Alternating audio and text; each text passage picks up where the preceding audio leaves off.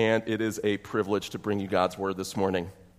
Uh, and it's especially a privilege because this series in the Gospel of Mark, uh, this Gospel of the Kingdom series, originally began in 2019 uh, before Pastor Wes joined us and was called to this church. And so when the series was rebooted last year, uh, I was encouraged.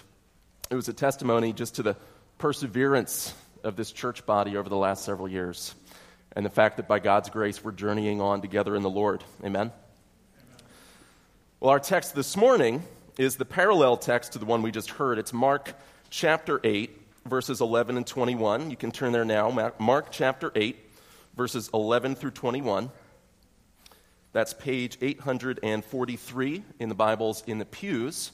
And if you are a first time visitor here, or if you're not a first time visitor but you don't happen to have your own copy of the Word of God, you can keep the copy that's in the pews there with you. And as you're turning there, note from last week that this account comes to us right after the feeding of the 4,000, the second of two miraculous feedings we see in the ministry of Jesus.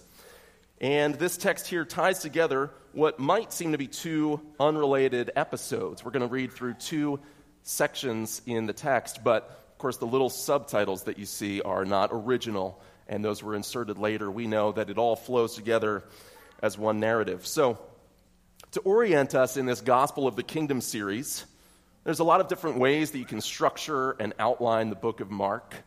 Many of us know that Jesus' ministry had three years and three phases within those three years. I particularly like the outline that the Reformation Study Bible gives of the book of Mark, which splits Jesus' ministry into two major movements in Mark's presentation of it, with at the beginning a section in the first 13 verses of Mark chapter 1 of a short prologue concerning the preparation for Christ, the Son of God. And then the, the first of these two bigger movements first, the disclosure of Christ, the Son of God.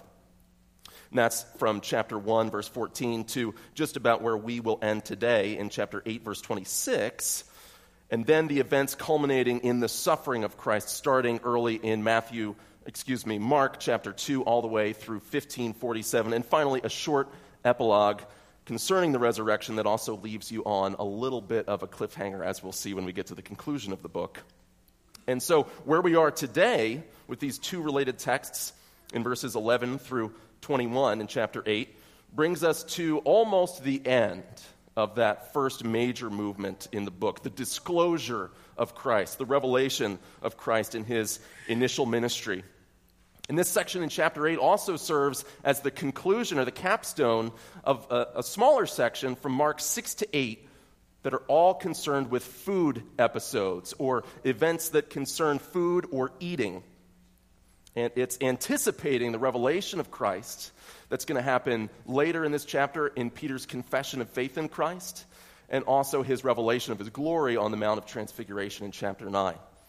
And so this is sort of, if you would envision the, Mark, the book of Mark as a, as a screenplay, imagine this as being one of the last scenes before the curtains draw for the intermission. And so, with that background, let's turn our attention to God's Word, penned by John Mark under the inspiration of the Holy Spirit. Again, Mark chapter 8, starting in verse 11. And let's read this together. the Pharisees came and began to argue with him, seeking from him a sign from heaven to test him. And he sighed deeply in his spirit and said, Why does this generation seek a sign? Truly I say to you, no sign will be given to this generation. And he left them, got into the boat again, and went to the other side. Now they had forgotten to bring bread, and they had only one loaf with them in the boat. And he cautioned them, saying, Watch out, beware the leaven of the Pharisees and the leaven of Herod. And they began discussing with one another the fact that they had no bread. And Jesus, aware of this, said to them, Why are you discussing the fact that you have no bread? Do you not perceive or understand? Are your hearts hardened? Having eyes, do you not see? And having ears, do you not hear? And do you not remember? When I broke the five loaves for the four thousand, how many baskets full of broken pieces did you take up? They said to him, Twelve. And the seven for the four thousand. How many baskets full of broken pieces did you take up? And they said to him, Seven. And he said to them, Do you not yet understand? Let's pray, church. Our merciful and gracious Heavenly Father, we thank you that as we approach you in the name of your Son, the Lord Jesus Christ, confessing whatever sins we've carried with us through the week, we thank you that we have assurance of pardon before you. We thank you that your mercy is so great that you do not treat us the way that our sins deserve. And so, Father, with a heart of gratitude, we pray that you would open our hearts to receive your word this morning. We pray that you would guide my tongue, my lips, that I would decrease, that you would increase, that you would be glorified in the person of your Son and by the power of your Spirit through your word preached this morning. We pray that you would speak to the hearts of all who are here, whether they're in Christ or if they're still not yet in Christ. Lord, we pray that you would do your work, and we'll give you all the praise and the honor. We ask this in Jesus' name, and we pray for his sake. Amen. Well, this message I've sort of tentatively titled Reading the Signs. And I think that theme will be woven throughout. Now, but this series in the Gospel of the Kingdom, the Gospel of Mark, this is the good news of Jesus' kingdom. It's not about us. And so, as we approach the main theme or the thesis for the message, it's not about us. The thesis is a statement concerning the Lord Jesus Christ, since as we come to the text, we want to ask what does this text pre- principally say to us about Christ? And so, our thesis for this morning is the Lord Jesus Christ does not satisfy the hypocritical, unbelieving with a sign, but mercifully reveals his sufficiency to his people whose hearts are open despite their doubt. Again, our main theme for this morning is that the Lord Jesus Christ does not satisfy the hypocritical, unbelieving with a sign, but mercifully reveals his sufficiency to his people whose hearts are open despite their doubt. And so, our two points will follow the two sections of this text that are broken off for you, starting in verses 11 through 13. Verse 11, we see again, it says, The Pharisees came to him and began to argue with him, seeking from him a sign from heaven to test him. So, first, we have the statement that the Pharisees came. That is, they came to Dalmanutha. See verse 10 immediately beforehand. Now, if you're reading in Mark, as we just read a moment ago, you'll notice that Matthew, excuse me, Matthew places them in the region of Magadan in Matthew chapter 15, verse 39, which many take to be a variation of Magdala, as in Mary the Magdalene is from Magdala. So, is this a contradiction here, or more likely is a different term for the same place, a place that's likely on the fringes of Jewish territory in Galilee, near the very Sea of Galilee. Well, there's no contradiction between the two texts here, between the two Gospels. We simply do recognize that Dalmanutha was nearby or within the region of Magadan, since Matthew calls it the region of Magadan, hence the interchangeable identification. Now, depending on the person with whom I'm speaking, if you were to ask me where I'm from, uh, I might say that I'm from York County. I might say that I'm from North York. I might say that I'm from Central School District. I might say that I'm from Manchester Township, but not Manchester. That's in East Manchester uh, Township. Important distinction here. We're very balkanized here in central Pennsylvania for whatever reason. Uh, but such is the confusing nature of place names. And of course, when we come to the text of Scripture, we also have to give the same deference that we would in conversation with someone else, recognizing that Scripture does not contradict itself. Instead, when we read Scripture, we approach it according to the rule that's called the analogy of faith. The principle that states that when two texts appear to be in conflict with each other, well, we know by faith that they're not, since God cannot lie, He cannot contradict Himself. And so, rather, we seek to harmonize those texts rather than to pit one against the other. And we do suspect that this territory was more culturally Gentile than it was Jewish, since it says the Pharisees had to come there. They're following Jesus. He just fed the 4,000. They follow him to the other side. They're chasing him down. And why are they chasing him down? The Pharisees came arguing with him, again, verse 11, seeking from him a sign from heaven. So here we go again. What Jesus had just done is not enough. Now, John Calvin, the reformer, comments on this passage that to avoid being compelled to yield to the truth. The Pharisees here introduce something which is foreign to the subject. So, to avoid being convinced, they bring up something else. Maybe you remember in John 4 when the woman at the well is about to be convinced of what Jesus is saying, she changes the topic and says, Well, but what about what mountain we should worship on? This is the same sort of thing here. This is whataboutism at its worst. Well, what about this? Oh, yeah, Jesus? Well, how about a real sign from heaven? That's the sense of this question here. That feeding of the 4,000 was fine, but can you call down fire from heaven, perhaps? And they did it in order to test him, verse 11 says. So, this is interestingly not the first time that God's people had received bread from heaven and yet chose to put the Lord to the test anyway. It happened in the wilderness with Moses, you'll recall, who then rebuked them in Deuteronomy chapter 6 verse 16 saying, "You shall not put the Lord your God to the test." Jesus quotes that same passage during his temptation in the wilderness when Satan tempts him with several things, including making bread in the wilderness. And so the Pharisees, just like the Exodus generation whose bodies were scattered in the wilderness because of unbelief, and just like Satan in the wilderness, the Pharisees now are next in line to put Jesus to the test. Verse 12, and he sighed deeply in his spirit and said, Why does this generation seek a sign? Truly I say to you, no sign will be given to this generation. And so we reach our first of two points in this message.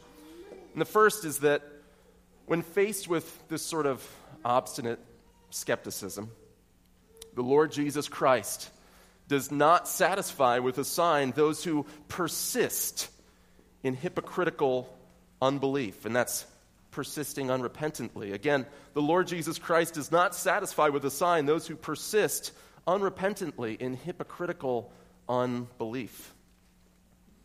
And we'll see Jesus' response here that he refuses to give them what they're asking for. Verse 12, he sighed deeply in his spirit. And the word translated to sigh deeply there, that's a very interesting word, meaning to draw up breaths from the bottom of the chest. This is a deep, frustrated sigh. Of course, Mark is concerned throughout his gospel to present to us a depiction of Jesus who feels and emotes not only as truly divine, but as truly man and all that it means to be a man. And this sigh doesn't just come from his bodily temper, the way his lungs were feeling at that particular moment. No, this sigh, it says, comes from his spirit. Why is that significant? A little bit of a history lesson. Apollinaris of Laodicea was a fourth century teacher who stood against the heresy of Arianism, which was the heretical teaching that Jesus was a created being, subordinate to God, created by God, not of one nature as God. But Apollinaris, maybe well intentioned, went too far and made the equal and opposite error of supposing that Jesus had a human body, yes, but a divine mind. In other words, that he was a divine mind or a divine spirit inside of a human skin suit. His humanity was skin deep. Well, we are not Apollinarians. That was another heresy condemned at the First Council of Constantinople in the year 381. Scripture does not present to us a version of Jesus that's just a God spirit in a man suit or in a skin suit. No, he's truly God, possessing everything that defines the nature of God, and God is spirit, that is true. Yet he's also truly man, possessing everything that is characteristic of a human nature except sin, meaning that he has a human body, a human mind, and a human spirit. Because he wouldn't be truly human without a human spirit. And his was a spirit that was rightly grieved, offended, and upset at the obstinate disbelief of the Jews. Hence, this sigh comes from the depths of his spirit. John Calvin, again, here, he agrees. He says this in his commentary The words in his spirit appear to me to be added emphatically to inform us that this groan proceeded from the deepest affection of his heart and so that no sophist or vain lover of philosophical speculations might allege that Christ resorted to outward attitudes to express a grief that he did not inwardly feel. For that holy soul, which was guided by the zeal of the Holy Spirit, must have been moved by deep sadness at the sight of such wicked obstinacy. He felt this. Jesus was not putting on an act, he felt this deep frustration here. And before we progress further, let's stop and remember Jesus feels. Yes, he's God. We know that God is slow to anger and rich in steadfast love, Exodus 34, verse 6. And as God, Jesus doesn't change. He doesn't underchange a sta- uh, uh, undergo a change of state from one stasis to another, from one emotional state to another. And yet, as man, and as truly man with a human spirit, he has human affections, human will, such that he is disinclined towards the obstinate, hypocritical, stubborn skeptics who are demanding in this passage more and more of him to prove himself. He's not indifferent to that. He's rightly incensed against them. He's filled with righteous indignation. Therefore, let us not put him to the test ourselves. For though our Lord is slow in anger and rich in love, he will not allow the wicked to persist in their rebellion and their doubt forever. Let's not put him to the test and provoke that same frustrated reaction. He says this, verse 12 Truly I say to you, no sign will be given to this generation. And he asks, Why does this generation seek a sign? Well, what generation is he talking about? Well, he said this not directly to us, he said this in a historical context. And that context was the terminal, the final generation of the Jewish nation that was to remain until Christ's kingdom dawned in history, that the church was founded, that Christ then, because his people had rejected him and crucified their Messiah, and the nation remained largely unrepentant, that that nation would experience judgment by means of the Roman invasion, which happened from AD 67, culminating in AD 70 again for rejecting their Messiah. That impending judgment on that final generation of the Jewish leadership forms much of the backdrop of the Old Testament. It's always there lurking under the surface if you have eyes to see. Even in Mark's gospel, pay attention to Mark chapter 9, verse 1, or the first 12 verses of Mark 12, or Mark 13, verse 30, where Mark deals with this theme that's under the surface. Because don't forget, God deals with us as individuals before his throne, yes, but he also does deal with nations, with cultures, with people groups in time and space and history. So, what does he say to this people, the Jewish nation that existed at the time in that generation? He says that to them, again in verse 12, no sign will be given. So, you have to ask, what, in what sense is that true? After all, weren't they just given the greatest sign imaginable? First of all, the incarnation of the Son of God Himself. Jesus is there among them. Is that not a sign? But secondly, weren't they just shown the feeding of the 5,000? So, in what sense is it true that they won't receive a sign? Well, note the type of sign that they were after. They were after a sign from heaven to test him. Verse 11. In other words, what they'd seen was earthly. They wanted something more spectacular to dazzle them, their sensations. John Gill, the Baptist scholar and pastor from the 18th century, said this that the Pharisees were pretending dissatisfaction with the miracles that he wrought on earth. In other words, they could have been persuaded, but they decided to play hard to get. They decided to act hard to please. Earthly miracles weren't enough. The healings, the multiplying of bread, no, they wanted to be impressed, dazzled. The Jews wanted a sign like Yahweh descending from heaven onto the mountain to speak to Moses thunder and lightning and smoke. Or they wanted the sun to stand still as it did for Joshua. Or maybe even for God to send fire from heaven as he did in the days of Elijah. John Gill says that they held that thunder and lightning revealed God more certainly than supernatural victories of compassion, tenderness, and love. Well, given the choice between the two, I would rather have those supernatural victories of compassion, tenderness, and love rather than spectacular displays. I don't know about you. But why does Jesus say that there's no sign given? Well, secondly, we saw in the scripture reading this morning from Matthew's parallel account, in Matthew chapter 16, that Matthew gives the answer. He actually adds a bit more and interprets the statement. He says that Jesus says in verse 4 of chapter 16 An evil and adulterous generation seeks for a sign, but no sign will be given to it except the sign of Jonah. So they are indeed given a sign, but it's not the sort of sign that they wanted. It was the sign of Jonah. For just as Jonah was as good as dead in the depths of the sea for three days and three nights before he came out bleached and reeking of the fishy stench of death, in order to preach repentance to a violent pagan nation, the Ninevites, so also the Lord Jesus Christ was about to spend three days and three nights in the grave before rising and commanding all nations to repent, starting with that of the Jews. So Jonah's preaching threatened the Ninevites with a coming judgment if they didn't repent. And in similar fashion, now the Jewish leaders are being told that unless they repent, well, they'll perish as well. And they're being compared, of course, in all of that to the Ninevites themselves.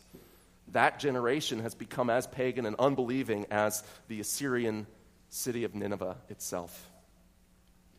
Well, what a stinging indictment from our Lord. And oh, how often do the skeptics of our day presume to tell God how he has to prove himself to them. I've told this story before. I knew a man years ago who rejected Christianity. One day he told me that he would be willing to believe if God came down and told him that he was real. And of course, I laughed at the irony. Why? Because God has done exactly that. That is the incarnation of the Lord Jesus Christ. Maybe you remember the old Joan Osborne song, What If God Was One of Us? It commits the same error. God has become one of us. That is the message of Scripture.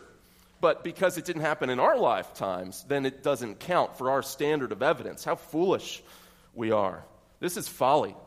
And today's atheist, just as the Jews of that day, would rather see parlor tricks, magic acts performed to satisfy the vain imagination of man.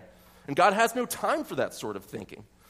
Jesus' greatest miracle was not, it was not a display of cosmic energy like something out of a Hollywood production, something out of a Marvel film. There was no sky beam. No, his greatest display of power was an ugly cross and an empty tomb, the sign of Jonah. But they didn't want to read that sign. Well, God doesn't satisfy people who aren't satisfied with that with some sort of additional sign. He doesn't give the hypocritical skeptic what they want. And Paul made a similar statement in 1 Corinthians chapter 1 verses 22 and 23. He said, "For Jews demand signs, and Greeks seek wisdom." Maybe you don't want the magic sky beam to prove that God is real. Maybe you just want a tightly knit tightly wound, philosophical, abstract system that satisfies your itching intellect. But we preach Christ crucified, a stumbling block to Jews and folly to Gentiles. So we don't need a show. We don't need a philosophical system. What we need most of all is the cross of Christ and all of its foolish glory. And this is not only a mistake made by the atheist, made by the Jews of Jesus' day, or made by the skeptic today. This is a mistake that we make as followers of Christ.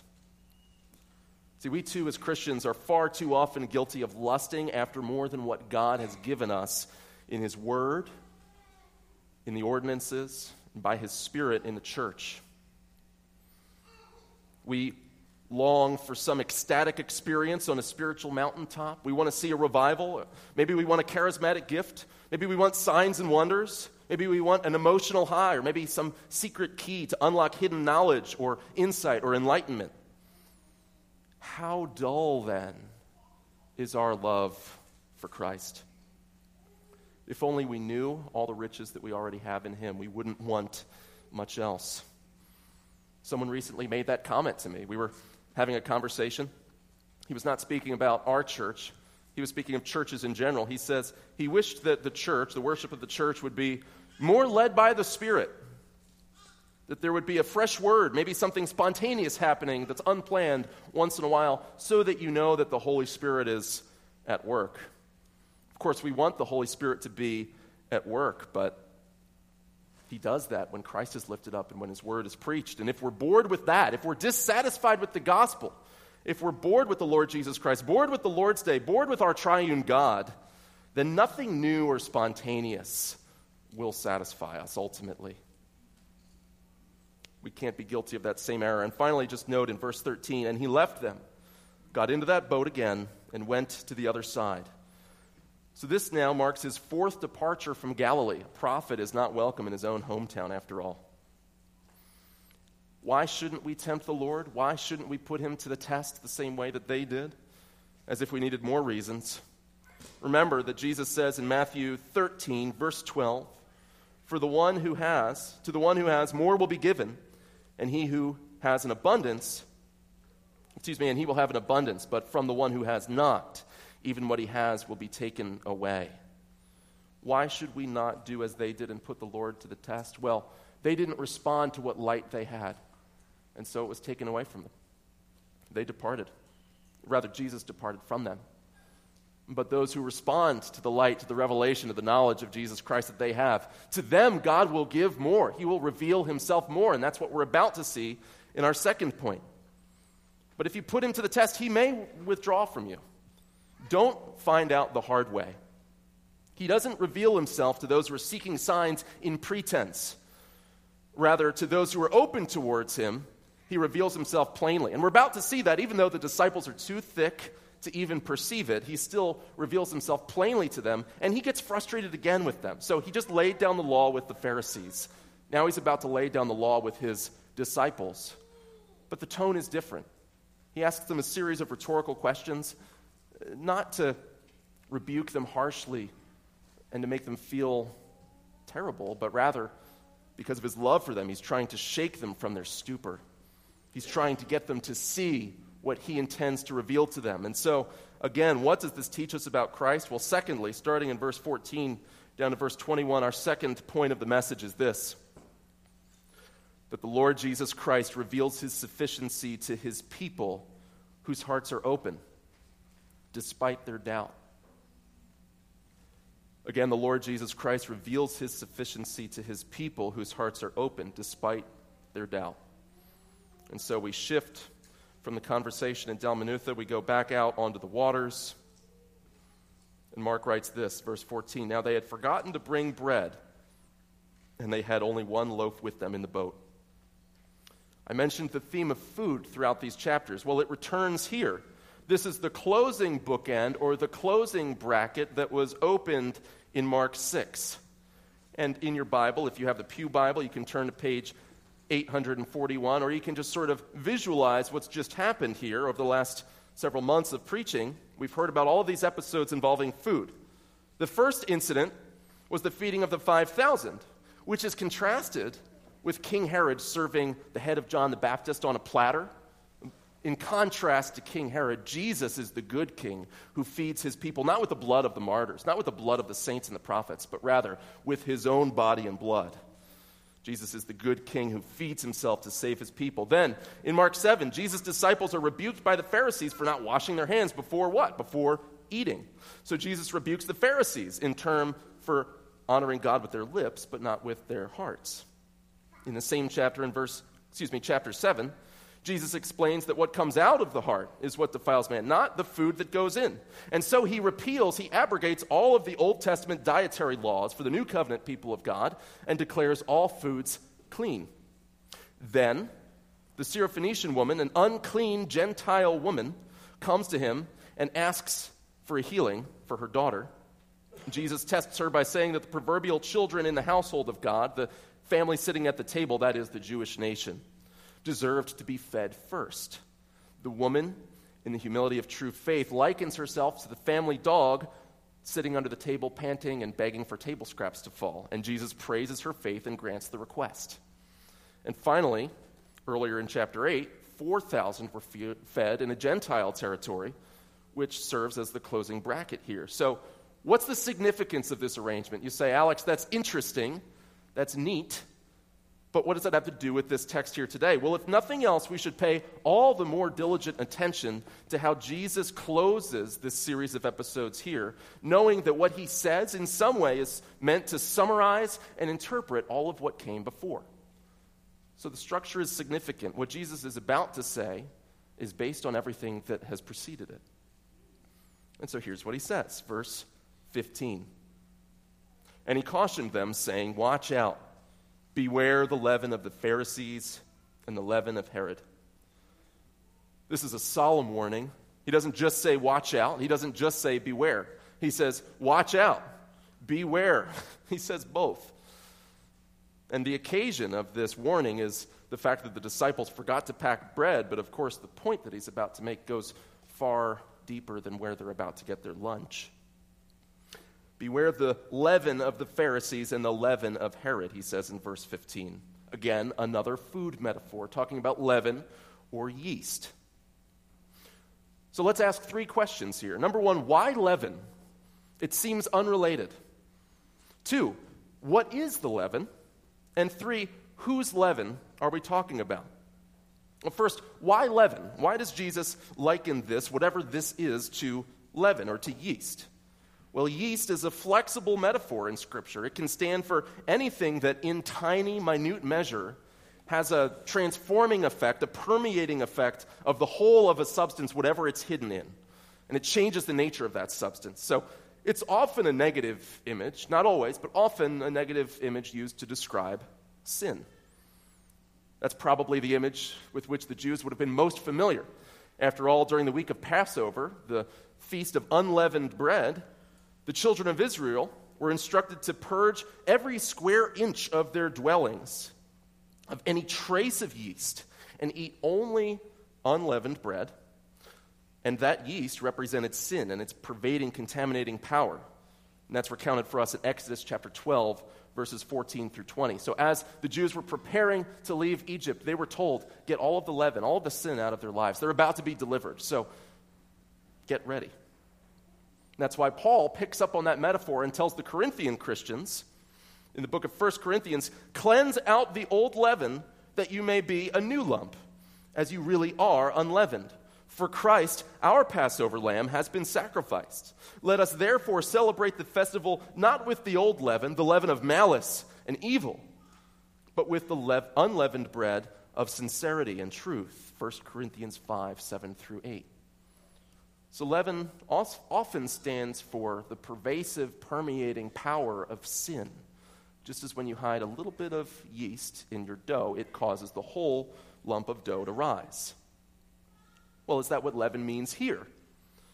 Matthew, again in his parallel account, informs us that Jesus was referring to the teaching of the Pharisees in Matthew chapter 16 verse 12. He says that the leaven is the teaching of the Pharisees. Well, Luke in a similar passage, Luke 12:1, identifies the leaven as their hypocrisy.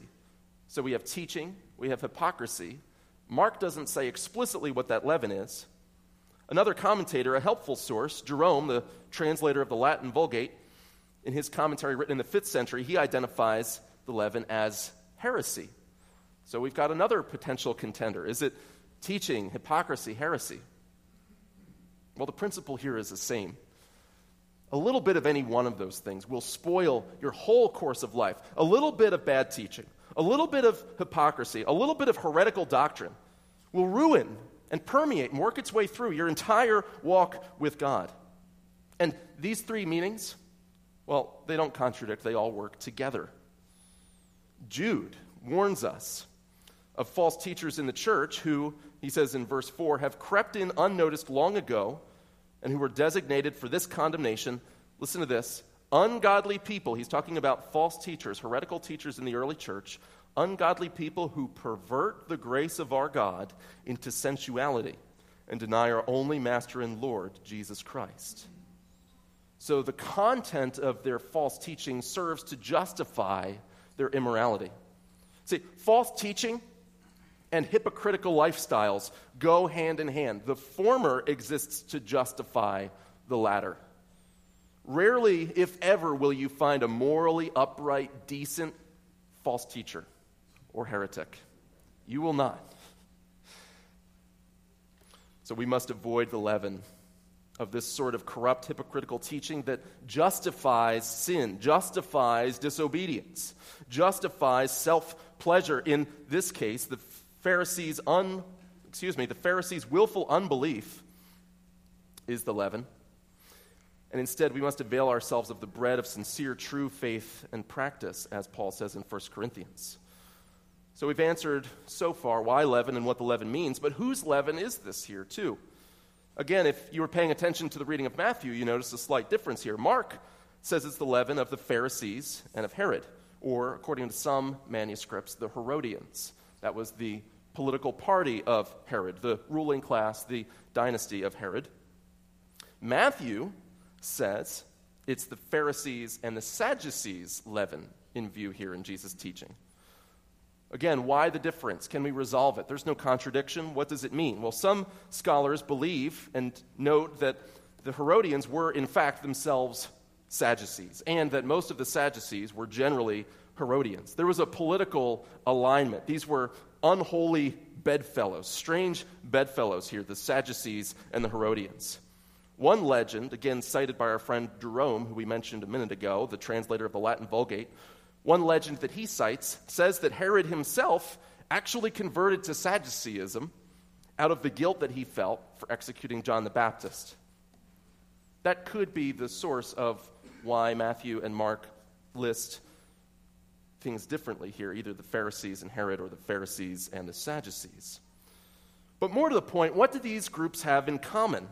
How is it that Jesus can group together and say, avoid the leaven singular, the one type of leaven of the Pharisees, who were the religious conservatives, the Reform Party, whom Jesus respected and actually gave honor to in some sense. See Matthew 23, verses 2 and 3. He says, They sit on the seat of Moses. Listen to what they say. How can he group them with the Sadducees, who were the mainline liberal elite denomination, who rejected the supernatural, denied the resurrection, and were in bed with the government? So these were the progressive theologians of their day, who you would have sp- caught spouting all of the ruling class's talking points. These were the, the blue check marks of their day. And then he also compares them to the ungodly, autocratic Herodian rulers themselves.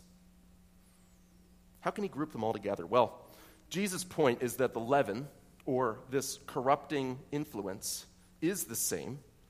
Whether the corrupting agent is the sort of man made, legalistic Pharisaical rules that the Pharisees taught, or what Paul calls in Colossians regulations for the body that are useless for the restraining of the flesh, or if it's, along with the Pharisees, high minded philosophical systems of thought which do not hold fast to Christ, but instead cling to human opinion and being well regarded by the best thinkers, by the inner circle, the blue check marks, or if one's opiate or one's idol is a political movement, as with the Herodians. Maybe you think, well, if we just vote the right way every four years, we don't have to do anything else. Everything else will always be fine. We'll get them next time. Rather than loving your neighbor and being in community with your neighbor and taking action at a local level. Whichever one of those idolatries happens to be yours, they all have the same leavening, corrupting influence in our lives. If any single one of those forms of hypocrisy assume the central point in our lives, even to the slightest degree, then, like yeast, they'll work their way through everything and corrupt our whole walk with Christ. Therefore, as Paul enjoined the Corinthians, let us beware lest we be led astray from a sincere and pure devotion to Christ. And that's 2 Corinthians 11:3. Jesus wants to, wants to preserve our, our pure, undivided, single minded devotion to Him. Verse 16. And they began discussing with one another the fact that they had no bread. Well, this verse can be translated a few different ways. If you're reading the King James or perhaps the NIV, you might see something like what follows. They discussed this with one another and said, It is because we have no bread. In other words, Jesus made his point about leaven, and the disciples are discussing among themselves, saying, Why is he talking about leaven? Oh, well, it must be because we have no bread. Note their total cluelessness here. Jesus was teaching them spiritual things, and their minds were completely stuck on the earthly. And they assumed he was talking about the same food that they were concerned with. And the verb began discussing, well, that's in the imperfect tense, indicating that the action was continuous. It hadn't stopped. They were preoccupied with their hunger, throughout the conversation. Of course, we all know what it's like. Maybe some of you are doing this right now to hear someone waxing eloquent in the pulpit and be thinking about your lunch plans, and you're only thinking about your hunger. I've been there too, I get it. You're thinking, man, Alex preaches longer than Wes. Well, he has more practice than I do. but it's ironic that they're preoccupied with their lunch plans here, considering the miracle that they just saw. They just saw the five, excuse me, the 4,000 fed. Well, as they speculate, perhaps it's because we lack bread.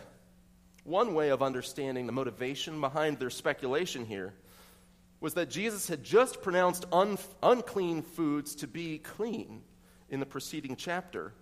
Perhaps now, maybe they're thinking, maybe now he's about to pronounce all of the clean foods, the special kosher foods of the Pharisees, of the rabbis, unclean. Maybe he's just reversing the ceremonial law. Maybe that's what they're thinking here. Or another possibility here has to do with the fact that Pharisees allowed, under certain circumstances and in certain places, some leavens, but not others. So maybe they're wondering, like, oh, is there a particular type of bread or leaven that we should avoid once we hit shore? Either way, they're completely missing the point. And so, in verses 17 through 21, Jesus asks them this corkscrewing, this spiraling, whirlpooling series of nine rhetorical questions that are driving deeper and deeper progressively. And I saw a quote on Friday, actually, just scrolling social media, that said this, and it reminded me of a friendship of mine. It, it said this Your best friend is the one who tells you the most truth. And so, as Jesus asks them these frustrated questions, he's doing it as their friend, as their Lord, as their older brother, not just as someone seeking to condemn them. So hear the frustration, but also hear the mercy of our Lord as he asks, verse 17. And Jesus, aware of this, said to them, Why are you discussing the fact that you have no bread? Do you not yet perceive or understand? Are your hearts hardened? Having eyes, do you not see? Having ears, do you not hear? The first question Why are you discussing, or perhaps your translation says, Why are you reasoning amongst yourselves concerning the fact that you have no bread. The word can be translated reasoning, dialogizomai, to word or reason or to logic through something. There's nothing wrong with reason. Jesus isn't condemning reason. We don't believe in blind faith devoid of reason, but this is empty reasoning. This is obstinate reasoning. Reason is not bad, but the reason that they're engaging in here is empty discussion. Second, do you not perceive? Verse 17. So they're engaging in empty reasoning because they don't perceive. They saw the miracles, but they didn't perceive the meaning. They didn't recognize what was really going on.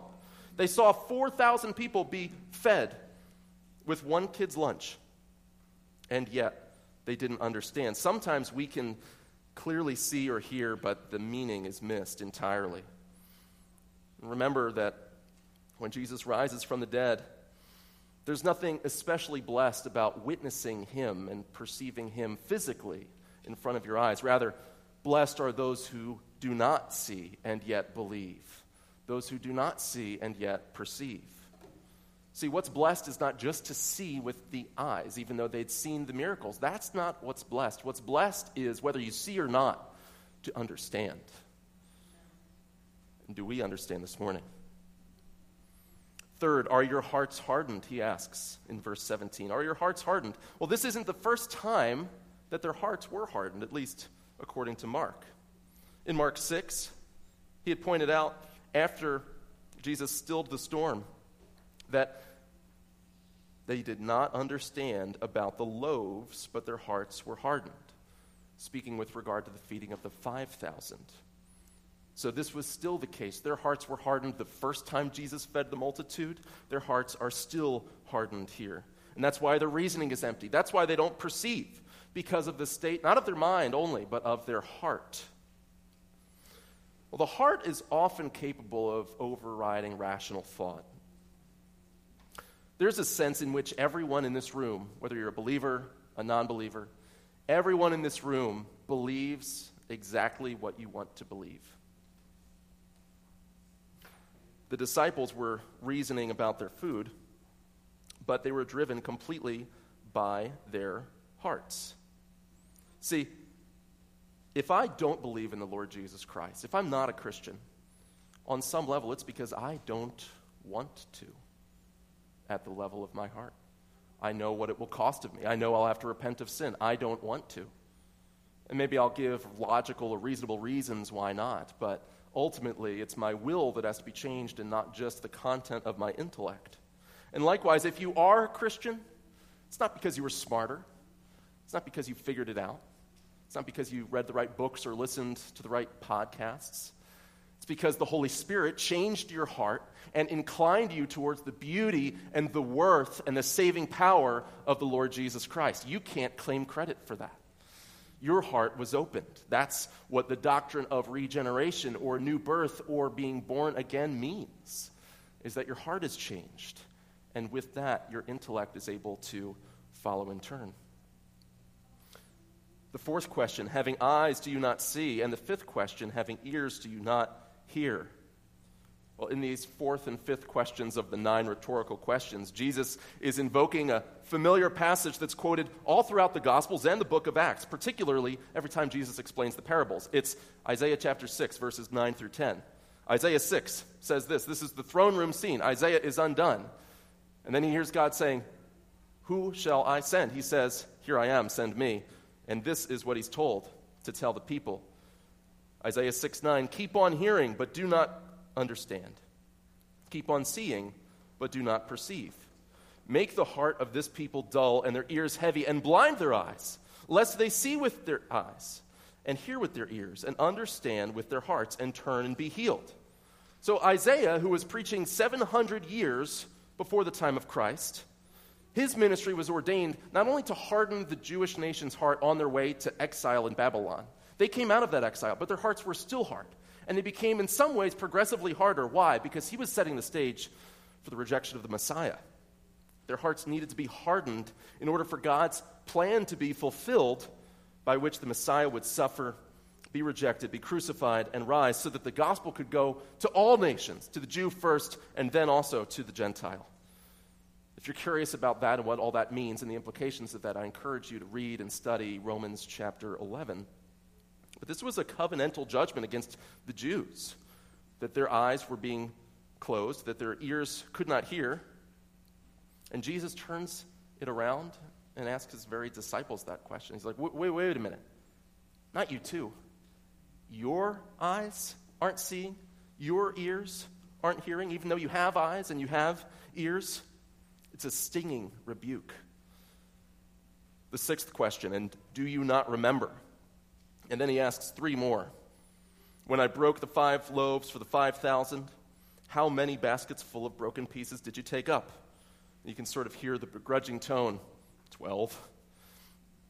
And the seven for the 4,000, how many baskets of broken pieces did you take up? And they said to him, Seven. And he said to them, Do you not yet understand? Well, they hadn't forgotten the miracle because they were able to answer those questions. Of course, they remembered, but they hadn't thought about the implications of those miracles. They failed to read the signs. And Jesus, though frustrated, is tenderly prodding them towards reaching the proper conclusion. And so he asks this ninth and final rhetorical question Do you not yet understand? So, of course, we ask, understand what? Again, Matthew gives the answer. Matthew 16, 11. How is it that you fail to understand that I did not speak about bread? So Jesus is correcting their misunderstanding here. And then in Matthew, Jesus repeats again Beware the leaven of the Pharisees and the Sadducees. But what makes Mark Mark is that he gives less detail than Matthew. Mark doesn't answer the question, he lets it hang, just like at the end of the book. He lets it hang with the empty tomb. So we ask, again with Mark, well, understand what? Well, recall how this text is summarizing all that came before. And we summarized it in our second point by saying that Jesus reveals his sufficiency to his people whose hearts are open, despite their doubts, despite their blindness of heart. His sufficiency. Well, the two complementary miracles, the feeding of the 5,000, the feeding of the 4,000, those that form the bookends of Mark 6 through 8, they make one single point. Whether it's the feeding of the Jews or the Gentiles, Jesus is able to give life to the whole world. He is enough. They didn't understand everything that we've seen up through there. That unlike Herod, Jesus gives himself to feed his people instead of killing off the saints to do so. That unlike the ceremonial clean food that, that doesn't do anything inside, receiving Jesus cleanses the heart within that he's the good master of the house, the father at the table who feeds the family, who feeds the children, and even the dogs begging under the table. And he doesn't just feed them with table scraps. He doesn't just give us leftovers, even though that would be enough. No, he gives us his very body and blood, which is enough to satisfy and give new life and resurrection to Jew and Gentile, to all the nations. And yet, at this time, his disciples were still blind and unperceiving. They needed their eyes opened. And so, to give a glimpse to next week, Jesus is about to heal a blind man and help a blind man to see. The disciples themselves couldn't yet see. After that miracle, Peter's going to give his confession of faith. You are the Christ, the Son of the living God. And Jesus says, Ah, you figured it out. You're smart. No, he says, Flesh and blood have not revealed this to you, but my Father in heaven has revealed this to you. And then he'll be revealed in chapter 9 on the Mount of Transfiguration. So this marks the close of the initial ministry of Jesus. Now we're seeing, we're seeing on brilliant display who he is. And all of those blinders will come off of the disciples' eyes in due time. So as we close and give application, we know the disciples' eyes are going to be opened as the book proceeds and even afterwards when the Holy Spirit is poured out on the day of Pentecost. But what about us? Well, I think the simplest way to apply this text to our lives is to simply look ourselves in the mirror, whether we're a believer or an unbeliever here today, and ask of ourselves the same two rhetorical questions that Jesus gives to his disciples and rephrase those and direct them back at ourselves. First, reminding ourselves of the earlier portion of our text, let's ask where is there any leaven in our lives? In other ways, in what ways have we allowed false teaching or an unhealthy or questionable doctrinal position or a heresy or hypocrisy or a winking at a, at a hidden sin or a willful, ornery spirit of doubt into our lives? If we're an unbeliever here today, or perhaps you're not quite yet a believer, you don't know where you stand. Listen to Jesus' warning to, be, to beware this leaven, this influence of willful, sinful, hypocritical, false belief. If you're clinging to your lack of belief, your lack of faith in the Lord Jesus Christ, that will permeate and spoil your entire life. Don't make him prove himself, as the Pharisees did, and he withdrew from them. Because, friend, he has already proven himself. The Lord Jesus Christ himself is the Son of God, fully divine and fully man, born of a virgin, born to live a life of perpetual, constant, joyful obedience to God's law, who suffered under Pontius Pilate, died on the cross for the sins of his people, rose from the grave, descend, ascended into heaven to rise to forgive and to justify and bring to himself all who are united to him in faith and bring them into glory, and one day he will return to judge. What greater sign could there possibly be than that? So do not harden your heart. Turn to the Lord Jesus Christ. Repent of your sin, your doubt, your hypocrisy, your false beliefs. Trust in Him. Place your faith in Him.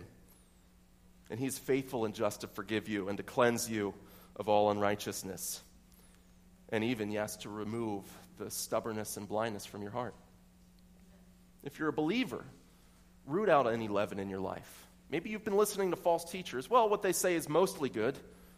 They're just Mormon or they're just a hyper preterist. Don't worry about it. I can chew the meat and spit out the bones. Don't let any leaven into your life. And second, do you not remember? Jesus asks his disciples in verse 21. And I want to speak this word specifically to the believers here.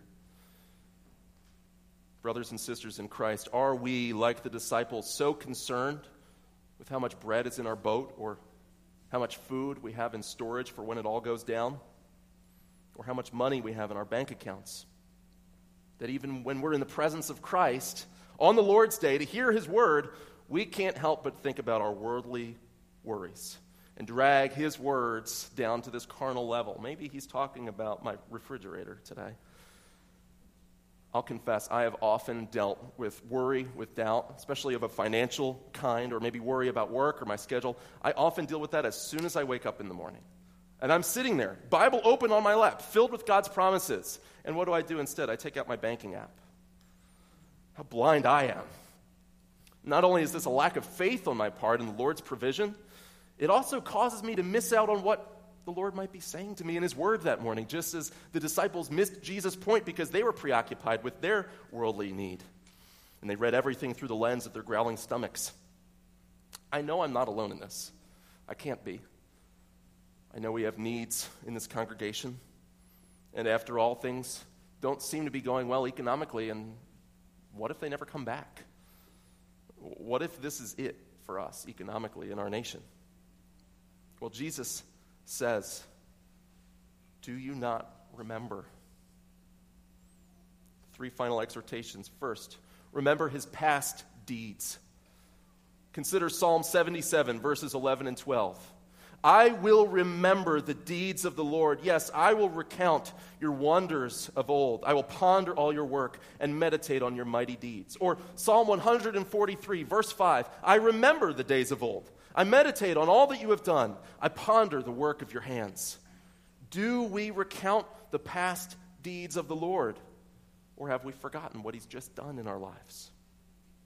Second, remember his promises and we're quick to forget these. Of course, there's no promise of earthly ease or comfort for the follower of Christ. We don't believe in a gospel of prosperity this side of eternity, strictly speaking. But neither will God abandon us. Neither is God unconcerned about our worldly provisions.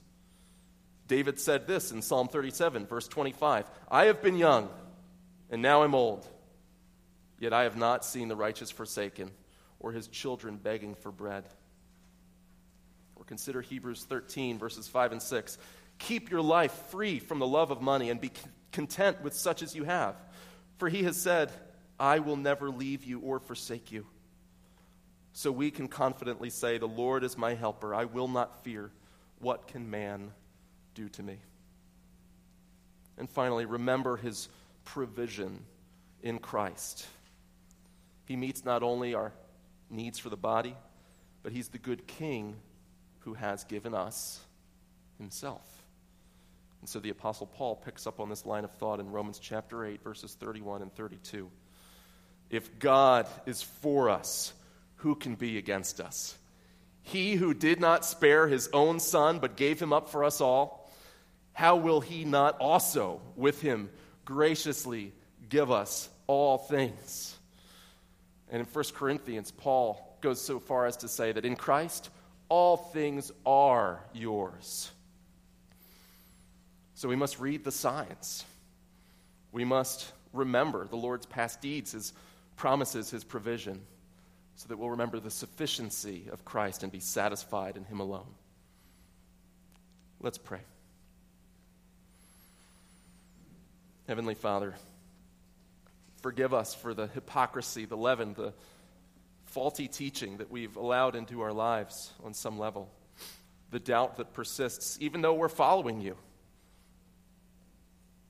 Lord, and open our eyes to see your all sufficiency and not be dragged down to worry about carking cares of the world, but rather to remember what you've just done in our lives, what you did 2,000 years ago, what you have yet to do when you return and make all wrongs right. Lord, help us to call these things to our mind and help us to remember that you are enough for us. Your body, your blood, given for the life of the world, are all we really need. And if we have those, we have more than enough. We ask this in Jesus' name and for his sake. Amen.